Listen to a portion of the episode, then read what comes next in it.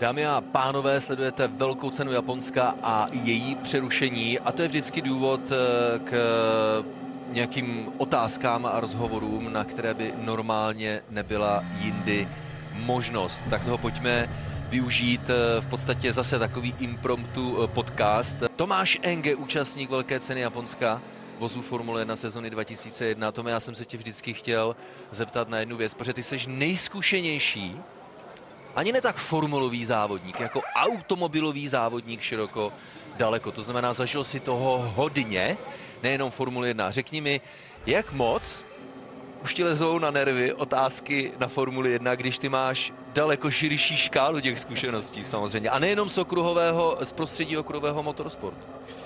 Um, je jasné, že uh, průměrný fanoušek motorsportu primárně sleduje jenom Formuli 1. Ten velký fanoušek motorsportu uh, sleduje i jiné závody a primárně i Čechy v jiných sériích, uh, ať už to jsou právě čtyřkolový nebo dvoukolový závody, a, um, ale fanoušek, který není motorsportový fanoušek nebo fanoušek motorsportu, tak uh, samozřejmě jediný, co zná, tak je Formule 1.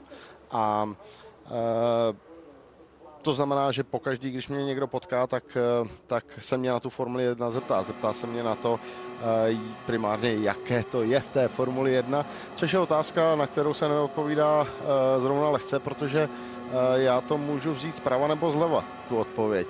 Jaké to je ve Formuli 1? Je to dobré, je to krásné, je to, je to zajímavé, zrušující, ale, ale primárně je to taky náročné. Mohli jsme právě vidět ve studiu před závodem, kdy se rozebírala eh, psychologie, mentální příprava jezdců, eh, kdy dneska ten jezdec má tak neskutečné možnosti přípravy a tréninku, ať už to je fyzické, ať už to je ehm, přípravy v simulátoru, nebo trénink simulátoru a ať už to je právě mentální příprava a různá výživová a tak dále.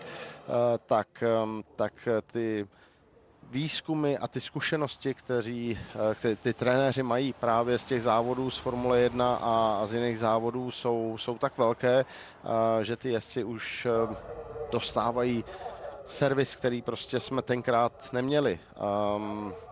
Těmi 21, 20 lety. Samozřejmě měli jsme e, trenéry, kteří se o nás starali fyzicky. Měli jsme i, i nějakou životosprávu nebo, nebo výživové poradce, ale ale uh, ta příprava prostě těch jezdců a primárně mentální příprava dneska je uh, je neskutečná a já jenom bych si přál, kdybych někoho takového tenkrát měl. Uh, myslím si, že, že by mi to pomohlo, že mi to daleko víc ulehčilo vlastně tu práci a, a celý ten rychlý vstup, který jsem měl do Formule 1. Um, ehm, takže, takže dneska, dneska ty možnosti jsou neskutečné a uh, myslím si, že kdyby, kdyby tenkrát jsme měli takové možnosti mm, té přípravy, jako mají dneska jezdci, kdyby jsme mohli trénovat a učit se ty tratě na simulátorech, což tenkrát nebyla možnost. Tenkrát byla jediná hra na PlayStationu eh, F1, jo, Formule 1 hra, uh, což se hrálo na takovým malým joysticku, že jo. Ale, uh, ale dneska ty simulátory jsou špičkový. Dneska na těch simulátorech já ještě pořád jezdím a trénuju, když potřebuju. Trénuju mladý jezdce, kteří se samozřejmě chtějí prorazit do světa motorsportu nejenom učením se těch tratí na simulátorech, ale víceméně i tréninku e, bystrosti, tréninku, tréninku toho, že vlastně na simulátoru ty necítíš ten pohyb toho auta, nebo ty ostředivé síly. Nějaký drobný pohyb, vlastně, když ten simulátor je pohyblivý, tak cítíš, ale, ale primárně je to o tom cítit to auto přes ruce, přes volant a i e, podle toho, co vidíš. Takže ten, ten trénink prostě dneska dnešní jezdci mají, mají výborný. Hodně se toho změnilo e, za 21 let e, v oblasti techniky, v oblasti přípravy. Přesně jak říkáš, tvůj skok do Formule 1 byl velmi rychlý. To byla velmi zajímavá sezona 2001, kdy došlo Také k zastavení, mimochodem závodu Velké ceny Belgie téhož roku bourali v zatáčce Blanchimon Luciano Burti, tehdejší pilot týmu Prost s Edim Irvinem a v Jaguaru a Luciano Burti už nemohl startovat v dalších závodech, protože ta rána do bariéry s pneumatik byla velká, jsi to právě ty, kdo naskočil do světa vozů Formule 1. Jeden ze tří závodů na Monze, v americkém Indianapolisu a pak pochopitelně japonská Suzuka. Když jsem se připravoval na velkou cenu, tak jsem zase eh, procházel archivní obrázky a našel jsem jeden ze snímků, který možná není až tak známý a to je eh, z chvíle, kdy dochází k představovačce jezdců Drivers Parade. Ty tam sedíš na jednom z vozů, zdravíš diváky s japonskou vlajkou. Přál jsem, se, eh, přál jsem si vždycky se tě zeptat, co jsi prožíval tenkrát? Byl, to byla mladý vlastně závodník Tomáš Enge, Eh, hodně daleko od domova ještě navíc a eh, rychle naskočený do světa Formule 1, co nejenom třeba před velkou cenou Japonska, ale před eh, těmi dvěma uplynulými závody v té přípravě, co se ti honí hlavou? Je to spíš zaměřené na tu přípravu, anebo je tam velký stres, velká nervozita? Zkus si vzpomenout a zkus nás do toho svého světa trošku uvést. Um, no tak kdyby začal. Um, já vlastně jsem jezdil do té doby uh, různé formule závody, to znamená, uh, začal jsem ve Formuli Ford, ještě předtím jsem jezdil Ford Fiesta Cup. Formule Ford, malá formulka, která, uh, která vlastně neměla křídla. Každopádně ta kariéra vlastně probíhala přes Formuli 3 až po Formuli 3000, což je dnešní Formule 2 a, a Formule 3000 se jezdila právě při Formuli 1 jako, jako doplňková série, doplňkový závod, závod. a um, mně se podařilo v roce 2000 skončit na třetím místě v Formule 3000, pardon, 2001. Uh, ale já jsem nedokončil tu sérii, já jsem vlastně poslední závod té série Monze už naskočil do Formule 1. Takže tam vznikla po té havárii Luciana Bortio a Edio Irvina eh, Vespa, což byl konec srpna 2001, konec srpna 2001, tak eh, po té nehodě se mi... Uh, z... jak, to, jak to probíhalo? To, že se, jak, jak, jak vypadal přesně ten moment, kdy se dozvěděl, že budeš startovat ve Formule 1? No, už si to úplně nepamatuju, ale myslím si, že to bylo asi... Jsi se to nedočet ve zprávách? Buď, buď v neděli večer, nebo, nebo v pondělí ráno manažer vlastně volal, uh, že je tady možnost uh, nastoupit, nastoupit, nebo že, že tým Prost, takhle, tým Prost hledá vlastně náhradníka za Bortio, který s největší pravděpodobností nebude moct nastoupit do dalšího závodu, protože se zranil při té nehodě Vespa. A samozřejmě bylo možností několik jezdců, a mezi nimi jsem byl já. No a v průběhu počítám dvou dní se rozhodlo, jednoho dvou dní, že se rozhodlo, že teda um, pojedu testovat, uh, oskoušet si ten vůz do Manikur, uh, tým, vůz týmu Prost Formule 1 do Manikur do Francie, um, v jejíž blízkosti vlastně tým sídlil a tam byly oficiální testy Formule 1. Jo, tenkrát se testovalo i mezi závody, všechny týmy měly dva týmy, všechny týmy Formule 1 měly dva týmy. Jeden byl závodní tým, jeden byl testovací tým. A jenom ty jezdci a hlavní inženýři přelétávali z okruhu na okruh, závody, test, závody, test, závody, test. A tenkrát vlastně bylo, byly mm, po SPA byly dva testy. Jeden byl manikur a ve stejnou dobu se testovalo v Mugellu. Mugellu testovalo Ferrari, a vlastně další týmy, které používali vozy, nebo používali motory Ferrari a v Manikur testoval tenkrát Williams, Prost, um, no, Renault, myslím, a uh, tenkrát tam testoval i Montoya Schumacher, Ralf Schumacher, který jezdil za Williams, uh, Eh, možná, že tam byly McLareny, už si přesně nespomínám, každopádně eh, byly to, byl to dvoudenní test, nebo den a půl jsem vlastně jezdil čtvrtek a pátek. A vlastně mezi závodem SPA a závodem Monze bylo jenom 14 dní, dva týdny. A já jsem hned po, po SPA testoval ten den a půl v Manikur, kde jsem se učil, nejdřív se mi odlila sedačka, udělala se mi sedačka přímo na míru a já jsem se učil vlastně ovládání toho auta, ovládání tlačítek, ovládání vozu mechanicky díky volantu nebo, nebo tlačítky na volantu, kdy vlastně na pětí, před pětí diferenciálu jsem si mohl na volantu učovat a další věci, které už si úplně tolik nepamatuju. A samozřejmě učil jsem se jezdit s tím autem, učil jsem se pit stopy, Uh, učil jsem se um, kvalifikační mout, jel jsem, jel jsem long run, uh, to znamená, to znamená delší, uh, delší část na x a uh, po tom testu vlastně se rozhodlo relativně okamžitě nebo relativně brzo, že teda nastoupím v Monze a podle toho, jak pojedu v Monze, tak, tak se rozhodne nebo určí, jestli budu pokračovat dál, jestli dojedu ten zbytek sezóny nebo ne. No, když jsem přijel do Monzy, tak uh, měl jsem vlastně pár dní odpočinku, byla tisková konference v pondělí, mám takový dojem před Monzou uh, v Praze, kde já jsem přiletěl jenom na tu tiskovou konferenci a zase jsem odletěl zpátky nebo zpět vlastně k týmu a uh, soustředil jsem se na ten závod, že jsem naštěstí byl naštěstí mohl být mimo, mimo ten bas, tento dění, prostě, který byl u nás, u nás doma No a, a abych se mohl soustředit maximálně na tu Monzu. Monze začali jsme um, první volný trénink, technická závada na autě. Takže odjel jsem pár koleček druhý volný trénink. Byl jsi z toho eh, třeba nějak nervózní? Měl jsi pocit, že to narušuje eh, hladkost tvé přípravy? Nebo jsi spíš typem závodníka, který to bere jako součást života a nenecháš se s tím rozhodit mimo jiné také, protože to asi nic nezlepší, že? Je to součást hry, prostě technické závady, eh, stejně tak jako jsme jenom lidi, jo?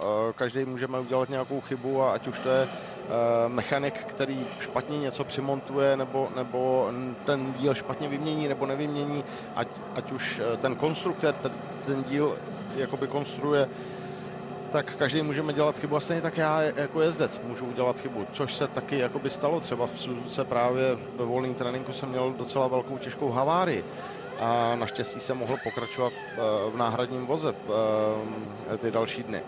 Každopádně, každopádně v té Monze první volný trénink, technická závada, nevím, převodovka. Druhý volný trénink, dobíjení. Technická závada, zase jsem odjel pár kol. Třetí volný trénink, eh, zase nějaká technická závada. Pak přišla kvalifikace, tenkrát se jezdila kvalifikace, že jsme měli čtyři sady nových pneumatik a, a byla to hodinová kvalifikace. A každý ten jezdec měl vlastně čtyři rychlá kola. Tři pokusy. Čtyři pokusy, přesně tak. A, a eh, Přišla kvalifikace, já jsem vyjel na trať, zjel jsem jedno kolo, rychlé kolo, tenkrát eh, mě tým poslal na trať, eh, myslím, že snad jako prvního úplně, takže já jsem dojel to kolo a tam bylo... A pro nás, pro mě jenom slůvka, pro nás vždycky ti, kteří, eh, přesně jak říkáš, otevřená 60-minutovka, čtyři sady, tím pádem čtyři pokusy a většinou se čekalo až třeba na poslední 20 minutovku, ale v těch prvních fázích kvalifikace vyjížděli týmy, které na tom třeba výkonnostně nebyly úplně dobře a my jsme jim vždycky říkali hvězdy televizních kamer. Přesně tak, protože to byl jediný moment, eh, kdy ty týmy mohly být v televizi eh, v průběhu toho závodního víkendu, pakliže se ne, nezapojili nebo nebyli, nebyli v nějaké kolizi. Ale já jsem teda odjel eh, to první kvalifikační kolo teďka Samozřejmě to jsem pak viděl zpětně, zpětně v televizi, kdy tam bylo napsaný Tomáš Enge, Eh, na první pozici v tu chvíli, nejrychlejší čas, nejrychlejší kolo. A samozřejmě, že potom eh, po kvalifikaci to znamenalo až, eh, mám takový dojem, snad 20. pozici, na 20. pozici, tak nějak. Za mnou byly jenom dva vozy Minardy, takže 20. Tenkrát bylo 11. Taky outsideri typu Fernando Alonso a podobně. no, ale uh, abych to dopověděl, tak um, já jsem udělal to jedno měřené kolo, přijel jsem do boxu, vyměnili mi pneumatiky, kouknul jsem se na data, kde se můžu zlepšit, kde se můžu uh, ještě zrychlit, uh, co vylepšit. Uh, něco jsme si řekli s inženýrem. Vyjedu na trať, um, jedu do první, z boxu do první šikany a bouchnu mi motor. Takže já jsem to tam odstavil a Ono, jenom zase promění vsuvka, je, je známo, že tým Prost mistra světa Elena Prosta tak fungoval s hodně napjatým rozpočtem, což asi mělo vliv i na tu velkou úroveň technické nespolehlivosti. To zřejmě ano, a což eh, jsem pochopil až potom, vlastně ne po tomhle závodním víkendu, ale ve finále, to projevilo v podstatě finále po těch třech závodech, eh, kdy... Na ně byla uvalena nucená zpráva a tým prost následně úplně zkrachoval. Tým prošel do likvidace, ale bylo to až někdy, až někdy v listopadu toho roku. No a já jsem, jakoby my jsme doufali, že tým Pros bude pokračovat a, a tím pádem ta šance znovu uh, startovat další sezonu uh, ve Formuli 1 pro mě by tam byla. Každopádně tým Prost uh, nepokračoval a bohužel prostě ta, ta,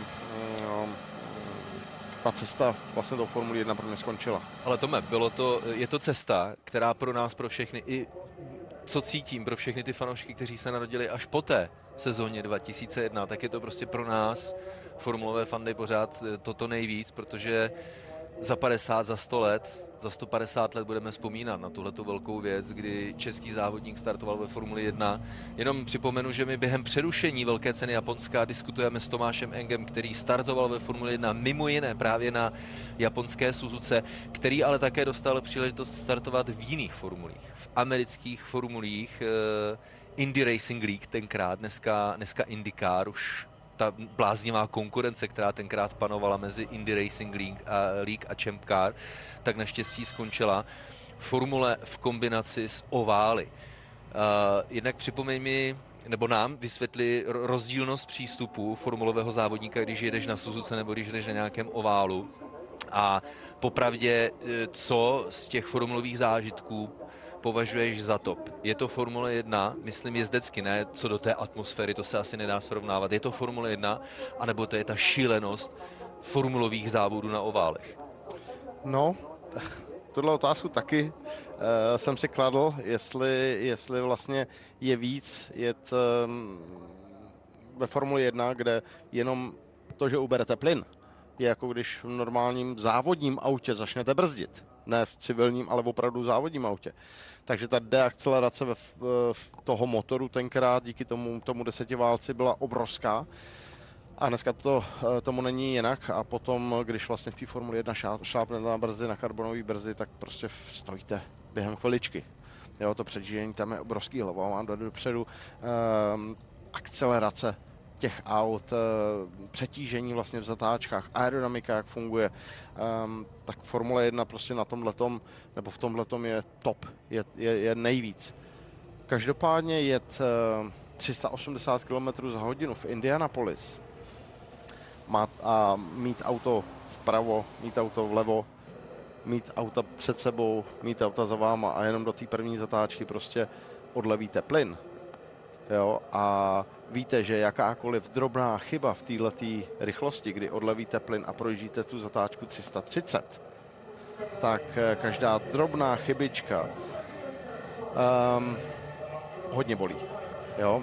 A to nemusí být jenom vaše chyba, to může být samozřejmě chyba těch jezdců před vámi nebo vedle vás trošičku zaváhají, trošičku se jim to rozvlní to auto a okamžitě to jde do hodin, okamžitě to jde do smyku a vy teď jenom se snažíte najít tu skulinku, uh, tu skulinku před sebou, kudy projet, abyste se do toho roztočeného auta, abyste nenarazili v té vysoké rychlosti a to je taky jako velký adrenalin. Eh, lidé často vzpomínají eh, tvé formulové zkušenosti, ale jak jsem na začátku zmínil, tvé zkušenosti jsou hodně rozsáhlé a ty máš velkou lásku, o které víme více a více také díky uh, tvé aktivitě na sociálních uh, účtech. Instagramu je Thomas Enge Racing. Thomas Enge Racing. Tak kdybyste chtěli, tak můžete sledovat Thomas Enge Racing. Tvoje velká láska samozřejmě rally.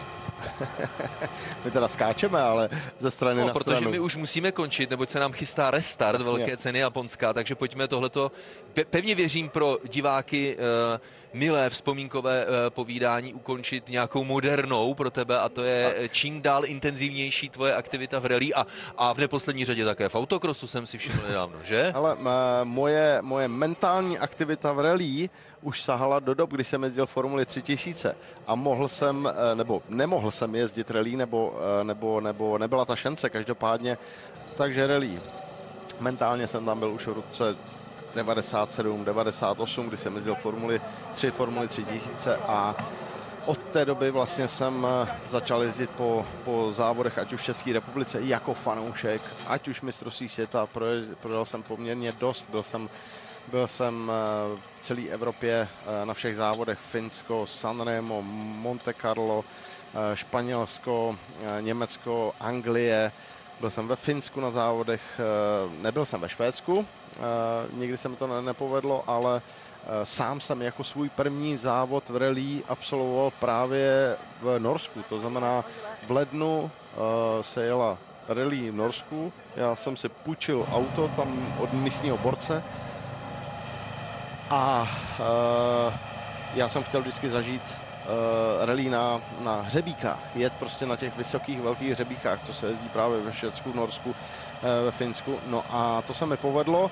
a bylo to právě na začátku roku 2002 a bylo to po mé uh, formulové kariéře de facto a ne, pardon, 2003. Uh, a de facto bylo to něco neskutečného. Já jsem dojel do cíle, myslím, že šestý ve skupině N, to znamená těch sériových jakoby, produčních což nebylo vůbec špatný. No a e, od té doby s tím rally tak nějak eh, více či méně koketuju, až e, vlastně v tuto dobu dneska jezdím primárně se Segrou, český mistrák vlastně historických aut, státovým Fordem Escort MK2, který postavil. A letos se mi poštěstilo zkusit si právě i ten zmíněný autocross. Eh, pardon, jestli můžeme, eh, jaké okolnosti vlastně k tomu vedly, eh, k téhle příležitosti? Ne vyzkoušet si autocross, ale dokonce se zúčastnit, to bylo mistrovství Evropy? Mistrovství Evropy, přesně tak. Závod v Přerově mistrovství Evropy, bylo to někdy v půlce srpna a um, takhle, já jsem si oskoušel Buginu v roce 2015 eh, na setkání mistrů Sosnoví, ale to bylo na asfaltu.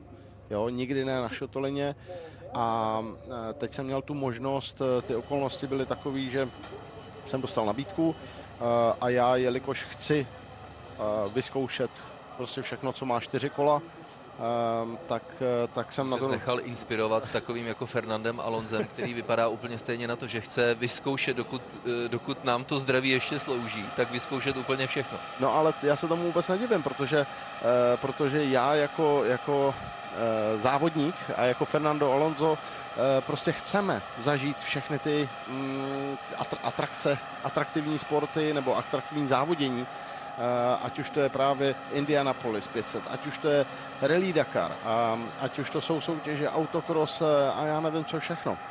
Sněžný skútr, vodní skútr, prostě všechno, co má motor. Teď se mi podařilo a po letech tak nějak odporu proti tomu si zkusit motorku, tak jsem si zkusil motorku. Mm, jenom, bylo to jenom na okruhu, bylo to prostě na bezpečném místě, právě pod, vedení, pod vedením pod vedením Abáji a ten mě vlastně na brněnském autokruhu Karel Abraham, Karel Abraham tak ten mě na okruhu vlastně v Brně uh, učil. Že, uh, závodní motorku, ne takovou jako ne, běžnou. Ne, právě, prostě že to byla běžná. Závodní motorku, silniční závodní motorku. Ano. Běžná silniční závodní motorka, přesně tak. Motorka byla nepoškrábaná, já jsem byl v pořádku a, a dopadlo to všechno, všechno tak, jak mělo. E, to byl prostě základní cíl. Takže na, na dálku zdravíme Abáju, který byl tak hodný a nabídl ti ten, ten fantastický zážitek. Přesně tak. Autokros, prosím tě. Jak se, no, ty už jsi dneska v pozici, že Vidím to tak, sobota večer, Tomík Kenge se ženou a s dětmi tak nějak jako e, přemýšlí o tom, e, co dál, respektive Tomík přemýšlí o tom, co on dá, zatímco žena přemýšlí o tom, co rodina a Tomík si řekne, hele, ještě jsem si neskusil autokros, já nastoupím do mistrovství Evropy. To se tak jako jak stane? no to se stane tak, že samozřejmě někdo e, s někým se potkáte, s někým se dáte do řeči a, a vznikne, z toho, vznikne z toho takováhle možnost, takováhle šance, která se samozřejmě neodmítá. Eh, jet se špičkovou buginou, eh, mít možnost eh, nějakého tréninku před tím závodem a hlavně já to říkám, že to je, že to je Formule 1 na šotolině. Jo, ta super buggy, 700 koňová, 700 kilová bugina, která prostě letí neskutečně, akceleruje neskutečně a, a já mám rád jízdu bokem, jízdu smykem ale taky vím, že velký smyk eh, samozřejmě mm, se neslučuje moc se stopkama. Takže ono to chce takový ten střední jemný smyk, což mě taky jako hrozně baví. Uh, naučit se jet, naučit se tak, aby člověk, člověk nejel velkým smykem, ale přitom prostě nejel, takže mu auto nezatáčí. Musí tím drobným smykem jet a je to všechno o citu, uh, o citu s tím autem, a o citu té jízdy jako takové, ale samozřejmě o tom zvyknout si na to, takže takže mně se to docela povedlo.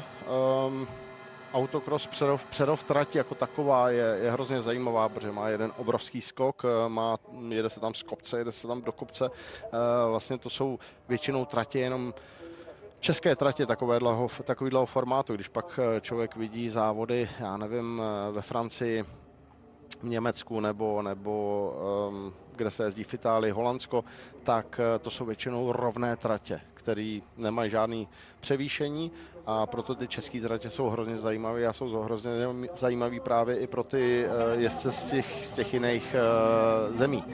No a je to vlastně závod mistrovství Evropy, to není jen tak nějaký náš eh, tady domácí podnik, že jo, to který není se... žádný, To není žádný jako hobby, hobby šampionát, hobby šampionát, to je vrcholové mistrovství Evropy. Přesně tak, takže, takže já jsem se na to připravoval poměrně pečlivě mm, a, a eh, myslím si, že ten výstup byl Um, mohl být lepší, samozřejmě, ale jako na poprvé, na poprvé cíl byl dostat se do finále, co znamená mezi nejlepších deset a jet potom to finále a mně se podařilo vlastně dostat se do toho finále a skončit, skončit na osmém místě.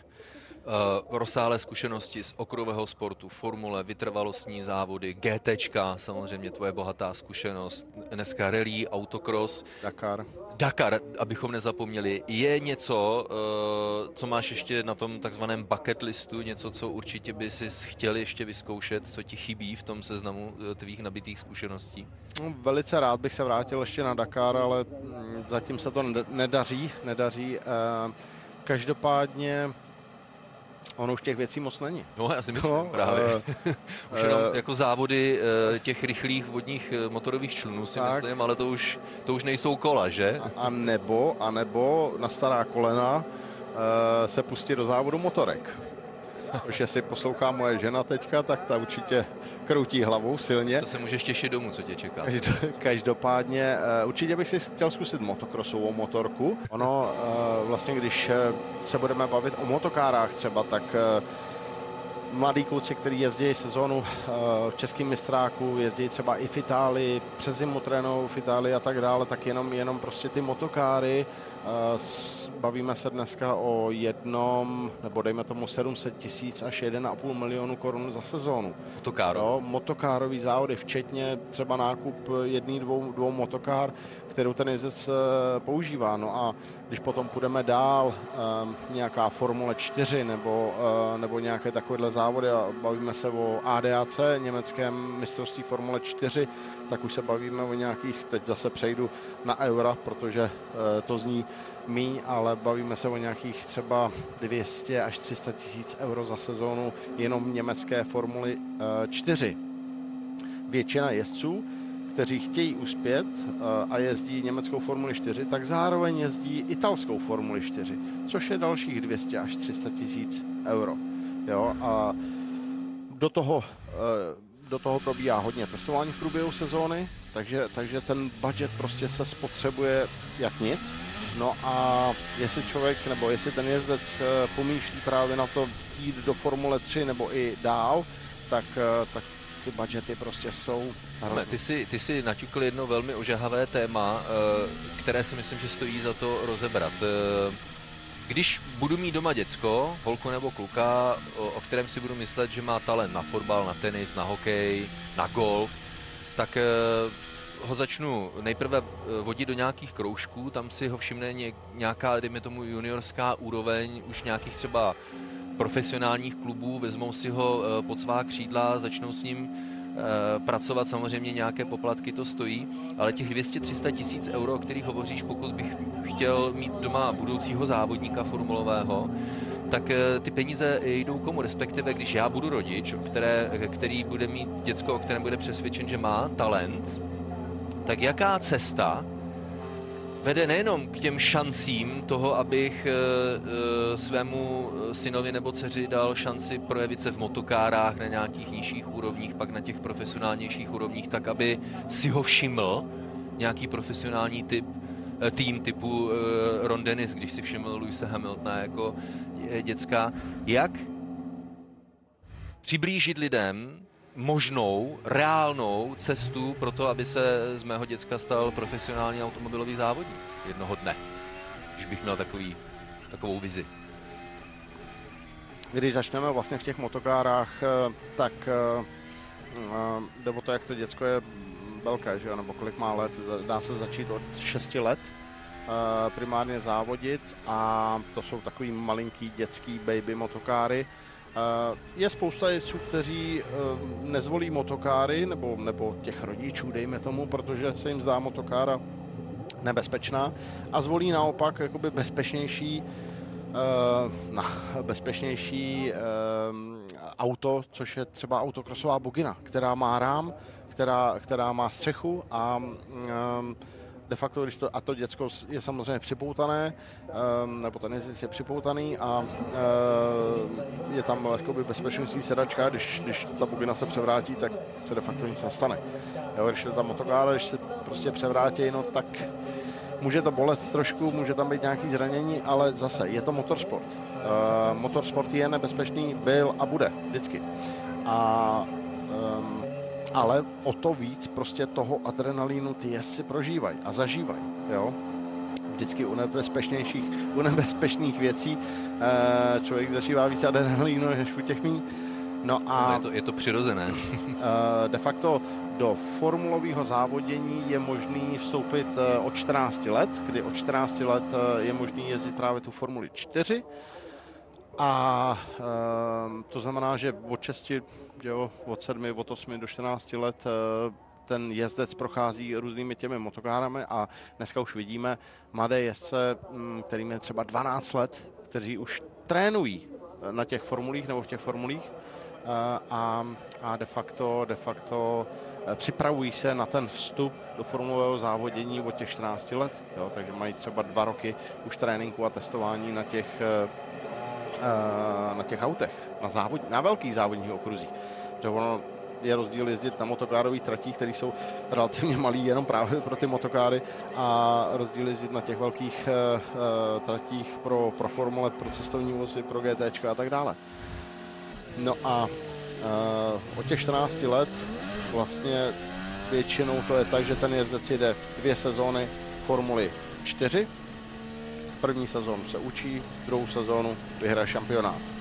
Někdy se podaří vyhrát šampionát i v prvním roce, v první sezóně. To jsou takový ty super talenti. Eh, po Formuli 4, dejme tomu v těch 16 letech, následuje Formule 3, eh, která se buď může jezdit takzvaná regionální Formule 3, která se eh, jede mimo šampionát Formule 1, anebo ta Formule 3, ta pravá, pravá, to je ta pod, slovo. Ta, ta pod, tou mezinárodní automobilovou federací, federací jako vlastně top kategorie Formule tak, která se jezdí uh, při Formuli 1 jako support série, um, podpůrná série, nebo jak se to řekne česky. No a po eventuálním úspěchu ve Formuli 3 um, ehm, samozřejmě přichází možnost závodit ve Formuli 2 a po eventuálním úspěchu for, ve Formuli 2 uh, eh, vám to ještě sice nezaručuje místo ve Formuli 1, ale už jste velice blízko a mohli jsme vidět právě Oscara Piastrio, který vyhrál na poprvé Formuli 4, vyhrál na poprvé Formuli 3, vyhrál na poprvé Formuli 2 a do Formule 1 se v loni nedostal. Jo, takže měl sezónu jako testovací jezdec uh, u týmu a náhrad, testovací náhradní jezdec u týmu Alpin a, a až to vedlo k tomu, že nakonec Alpin eh, Piastri ztratil úplně.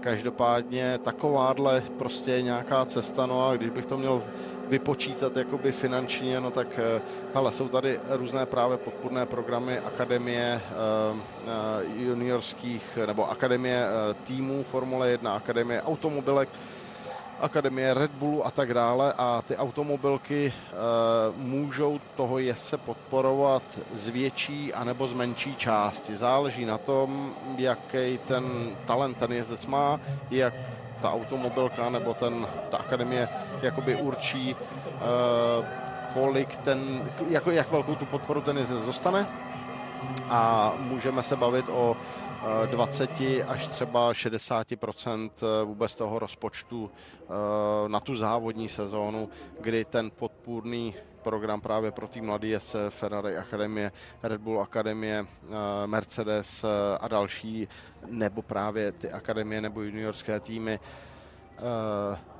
automobile, který se účastní jenom Le Mans nebo GT, GT závodu, ať už to je Porsche, Audi, uh, Mercedes právě pro ty, pro ty GT vozy, um, Aston Martin a tak, a tak dále, když se právě nebavíme o Formuli 1, ale o těch, o těch eh, sériích GT, tak každá tato automobilka ty jezdce nějakým způsobem takhle si vychovává, takovouhle podporu jim dává a, uh, ale samozřejmě potom si selektují opravdu ty top, ty nejlepší, kteří se dostanou do toho továrního týmu nebo do té Formule 1 uh, jako plně placení tovární jezdci.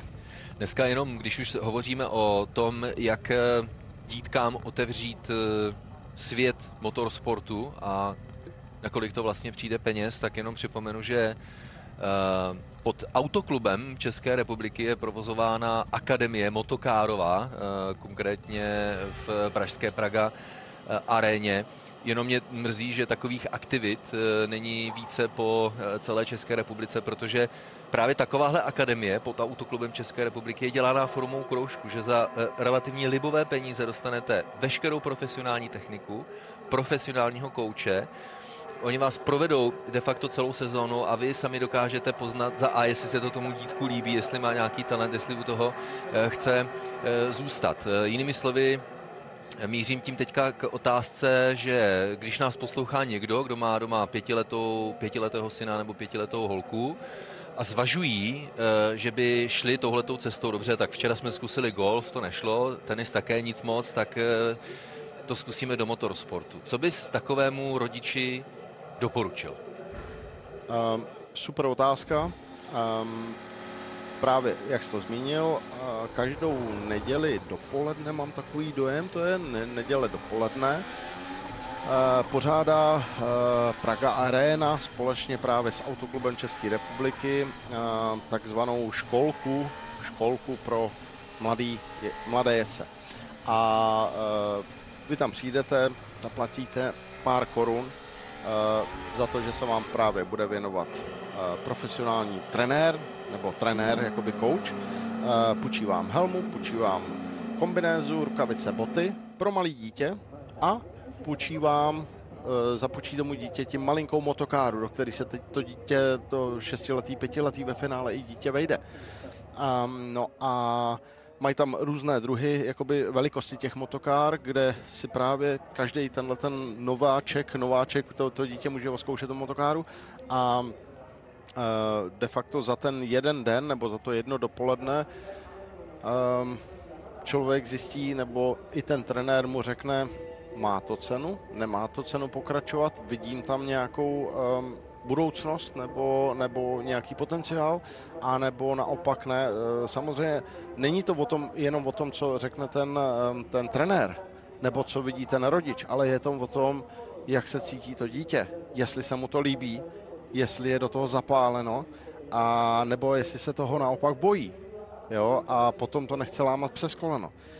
Um, posadit to dítě do té motokáry, chceš, nechceš, netlačit ho tam, a jestli to dítě si to chce oskoušet, jakože každý dítě si to asi chce oskoušet a přijede a bude mít úsměv na tváři po první jízdě, tak jste jasný. Ale to já si myslím to nejdůležitější. Ehm, když jsme se eh, bavili ve studiu eh, před Velkou cenou Japonska o, dejme tomu, té mentální odolnosti, důležitosti mentálního zdraví pro dnes už zavedené profesionální sportovce, tak eh, jsem si vybavil třeba příběh Maxe Verstappena, jenom ještě ale malá douška přece jenom těm motokárovým akademím, eh, když jsem říkal, že je milý to, že těch, těchto hubů nebo těchto okruhů, těchto areálů není po České republice více, tak aby rodiče třeba z Chebu nebo z Brna nemuseli každý, každou neděli jezdit do Prahy, tak bych skoro až apeloval na Autoklub České republiky a a e, provozovatele motokárových drah, aby tenhle program rozšířili, protože Akademie České republiky sama o sobě jen těžko něco zmůže. Tady tohle partnerství s Praga Arenou je dobré proto, protože Praga Arena jako taková je hodně solidně e, vybavená infrastruktura, hlavně mají právě přístup k těm dětem, to znamená mají vztah e, k mladým klukům a holkám a dávají právě takovéhle šance. A kdyby se takových provozoven objevilo po republice více, tak si myslím, že by to otevřelo šance uh, zjišťovat vlastně tu míru uh, talentu na, na úrovni téhleté generační, uh, nebo na téhle generační úrovni těch, těch pěti, čtyř, pěti, šesti let a možná potom by se objevil někde nějaký český Max Verstappen nebo Lando Norris třeba.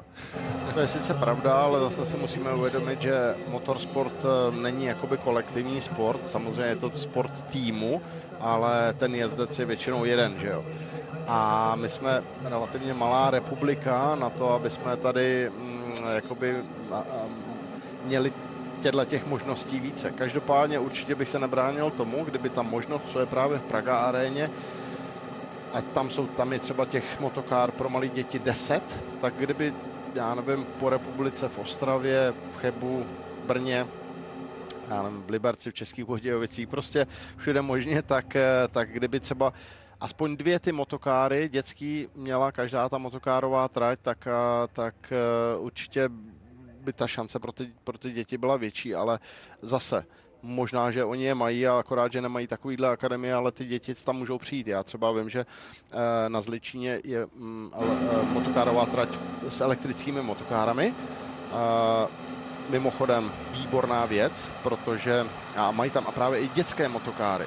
A ten trenér nebo ten, kdo to řídí, tak může těm dětem nebo komukoliv, kdo jede i s těma velkýma motokárama, tak může na dálku zvýšit nebo snížit výkon. Takže když vidí, že to dítě jede nějak nebezpečně, tak mu sníží výkon, eh, aby se tomu dítěti nic nestalo, eh, anebo naopak ho úplně zastaví, protože třeba jede opravdu tak, že by, že by nemusel přijet zpátky do depa. A e, právě úplně nevím, nejsem v tomhle zběhlý, je možný, že právě v Chebu, Cinci, v Liberci, v Budějovicích, eh, v Brně, že někde na těch motokárových tratích mají taky právě dětský motokáry. Ale, ale o tom to je možná, ty možnosti tady jsou, jenom my sami o ano, nevíme. Ano. A možná i kdyby ta osvěta byla o něco, o něco vyšší a intenzivnější, tak aby se to právě dostalo k eh, rodičům, kteří eh, by chtěli tuhle tu šanci nabídnout.